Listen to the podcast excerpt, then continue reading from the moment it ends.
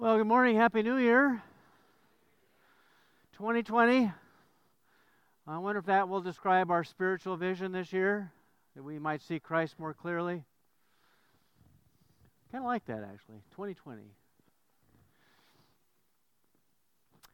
But today is a special day on the Christian calendar. You may not know it, but it is actually it's tomorrow. But today we are celebrating the feast of Epiphany.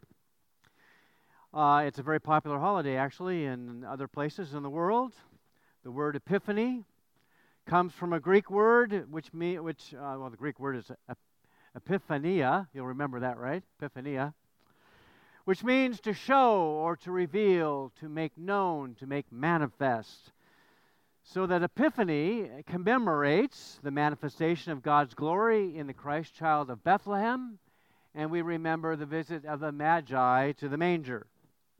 Epiphany is often called Three Kings Day or the Twelfth Day.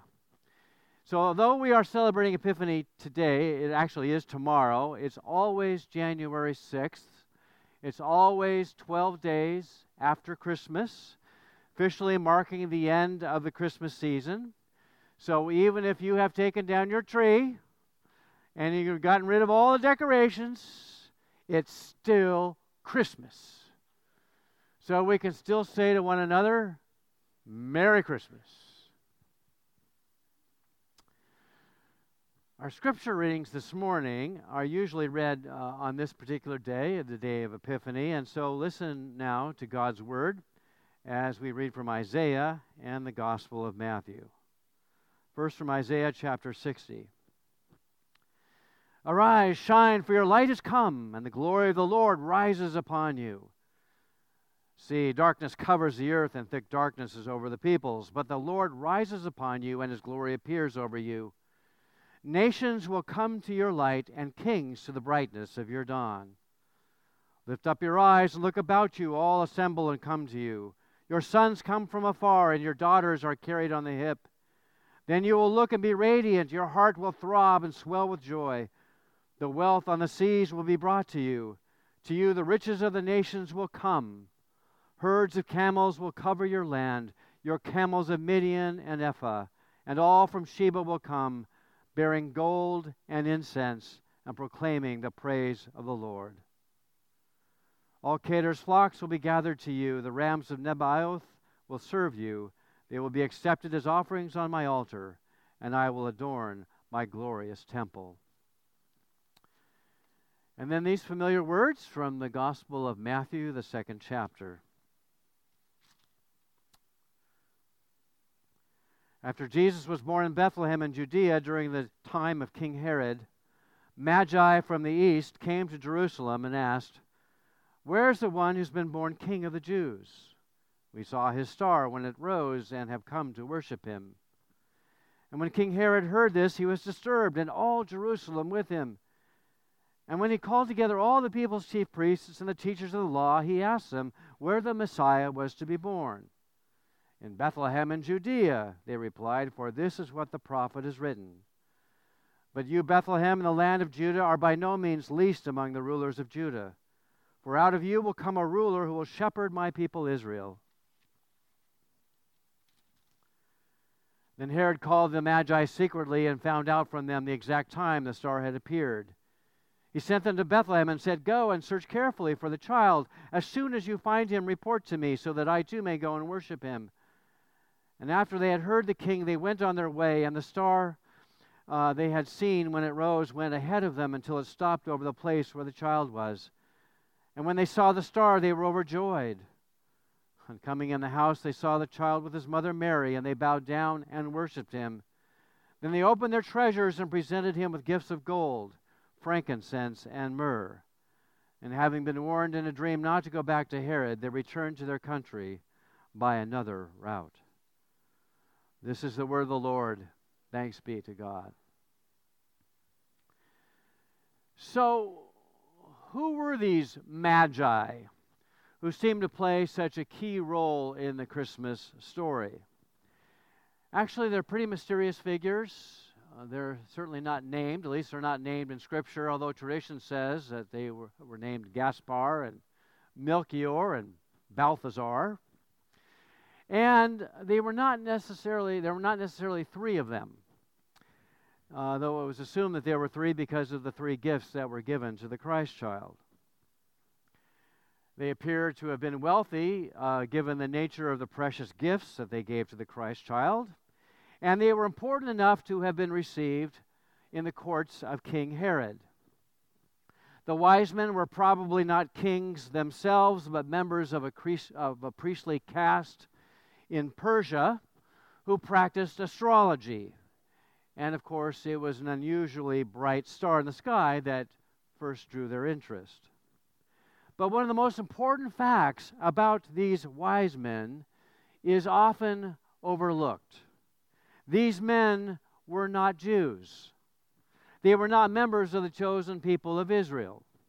They were pagans, in fact, Gentiles, outsiders, foreigners, which is to say, the light of God's radiance shines on, on, on, display in baby Jesus in Bethlehem, and then now shines upon God's people. That light is for everyone.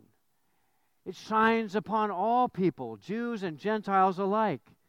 Jesus is the light of the whole world, not just for a select few or for a few who are disposed to believe this kind of thing. As the angel said to the shepherds, I bring you good news of great joy for all the people. The good news is that Jesus is the unique and only Savior of the whole world and would draw people of every race, of every nation, of every social class to himself. And all of this, as you probably notice, is an answer to prophecy. Again, these words Arise, shine, for your light has come, and the glory of the Lord rises upon you. Nations will come to your light and kings to the brightness of your dawn. Nations and kings will come to the light, and they shall offer their gifts and praise to God's Son. So the visit of the Magi are representative of all those nations and all those powers. And one day, as the Apostle Paul notes in his letter to the Philippians, every knee shall bow and every tongue confess that Jesus Christ is Lord to the glory of God the Father. Now, since these travelers were wise people, we have something to learn from them. And I think we can learn certainly from their seeking. Because when they saw the star shining in the heavens, they didn't send someone else to go check it out, but they, like the shepherds, had to see what was happening for themselves. It wasn't enough for them to simply wonder about the star, but they sought to understand its meaning for their lives. And so they embarked upon a long, perilous journey, and at the end of the road, they found Christ. Wise men and women, of course, still seek him. And you and I can become wise people when we look beyond the lights and the tinsel and the stars and the angels and search for the real meaning of Christmas. Because you see, having enjoyed, you know, the soft uh, candlelight of the Christmas season and the, the wonderful music and the beautiful story, we too are called upon to embark upon a spiritual journey, seeking Christmas truth for our own lives. Christmas should send us out scurrying to discover all the meaning and the truth we can find in Christ. We should all be eagerly searching the Scripture learning all we can about Him and about His will for our lives, and then to seek to put all that into practice.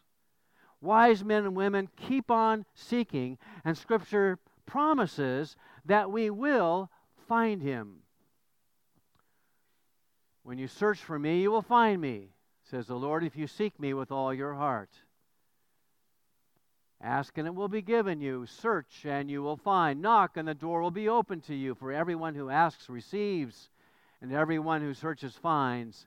And for everyone who knocks, the door will be opened.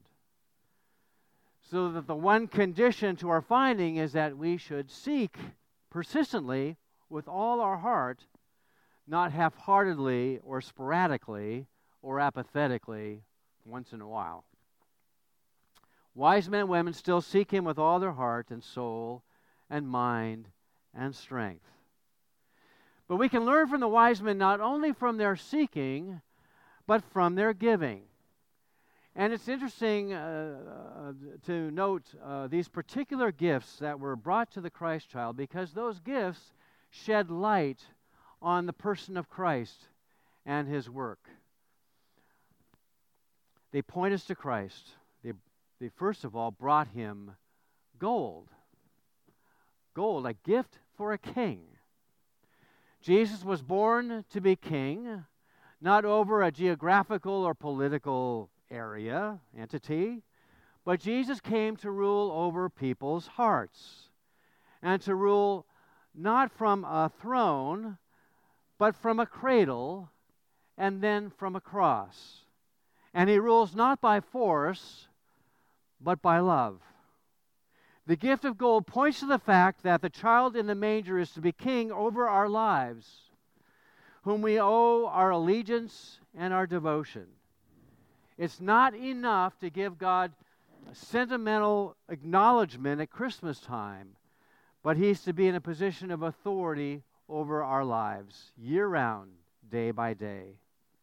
The government shall be upon his shoulders, says the prophet, and he shall be called Wonderful Counselor, Prince of Peace. And so the question is do you and I recognize his authority over our lives, his claim upon us? A group of small children were asked one day in Sunday school, What do we mean when we say, Jesus is Lord? And one of the little boys replied, It means he's the big boss. He's the big boss. He's certainly my big boss, I know that. And he should be yours as well. Not in theory, but in practice. He should have the most important claim upon our lives. He should be the top priority above everything else. And we shouldn't let a day go by without wanting to love Him and to serve Him and to enjoy Him forever. Gold is a gift fit for a king. And they brought the Christ child the gift of frankincense, a gift for a priest. Frankincense is a sweet perfume or incense used by priests in the temple worship and in sacrifice. The role of the priest was to act as a mediator between God and the people. In fact, the very word priest, I guess it comes from the Latin, means literally bridge builder. A priest is a bridge builder. Bridges the gap between God and people, bringing the two near to one another. The priest represents God to people, and he represents people to God. So the gift of frankincense points to the fact that the Christ child of Bethlehem is our high priest, who, through offering up himself in sacrifice, has put us in touch with the living God, opening the way for us to experience God in a new and vital way. Through Christ, a bridge has been built, and now we have immediate access to God. We don't have to go through any intermediaries. You know, we actually don't need a human priest, but then I'm a Protestant talking here. But we can come boldly to God before his throne of grace. And you may remember that the time of Jesus' death, the, the uh, temple curtain, curtain that hid the sacred area of God's throne room was torn in two, right? The holy God, because of Christ's sacrifice, his death on the cross, the holy God is now accessible. Christ has come, has, as is God, come near to us. And we can now come near to God and know that God hears us and cares about us. Frankincense, a gift for a priest. And the wise men brought the gift of myrrh, a gift for one who is to die. Myrrh was used to embalm the bodies of the dead, so that on the early morning of the of the third day after Jesus' crucifixion, the women came to the tomb bringing that particular spice to anoint his body. There's a sense in which Jesus came into the world to die. He was born to die. This saying is sure and worthy of full acceptance, says the scripture, that Christ Jesus came into the world to save sinners, and he accomplished that mission by dying on the cross.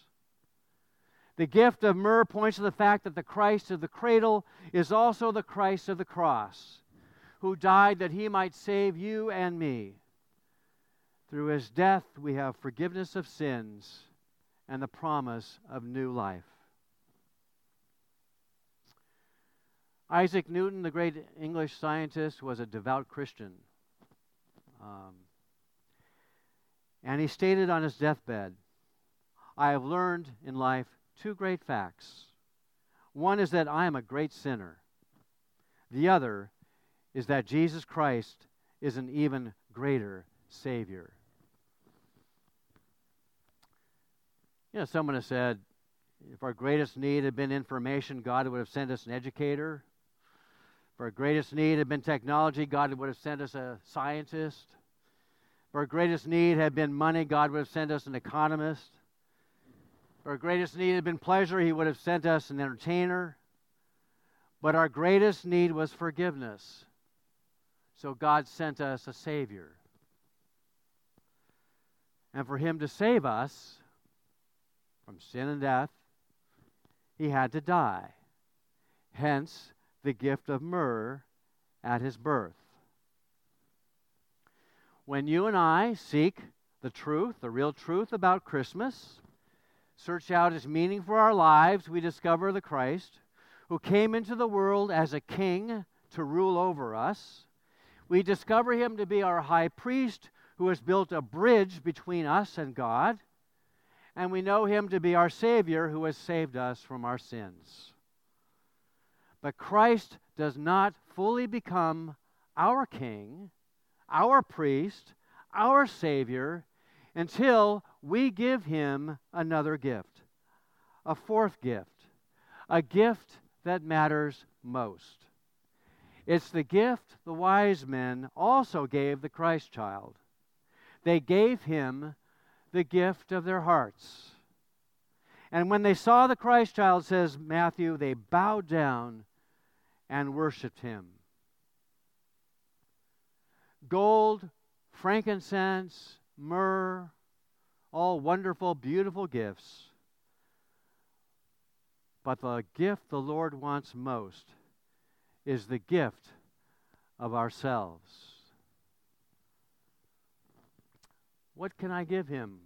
Poor as I am, if I were a shepherd, I would bring a lamb. If I were a wise man, I would do my part. Yet what I can, I give him. Give my heart. So may it be. Amen. Which means, of course, so be it. Amen and amen.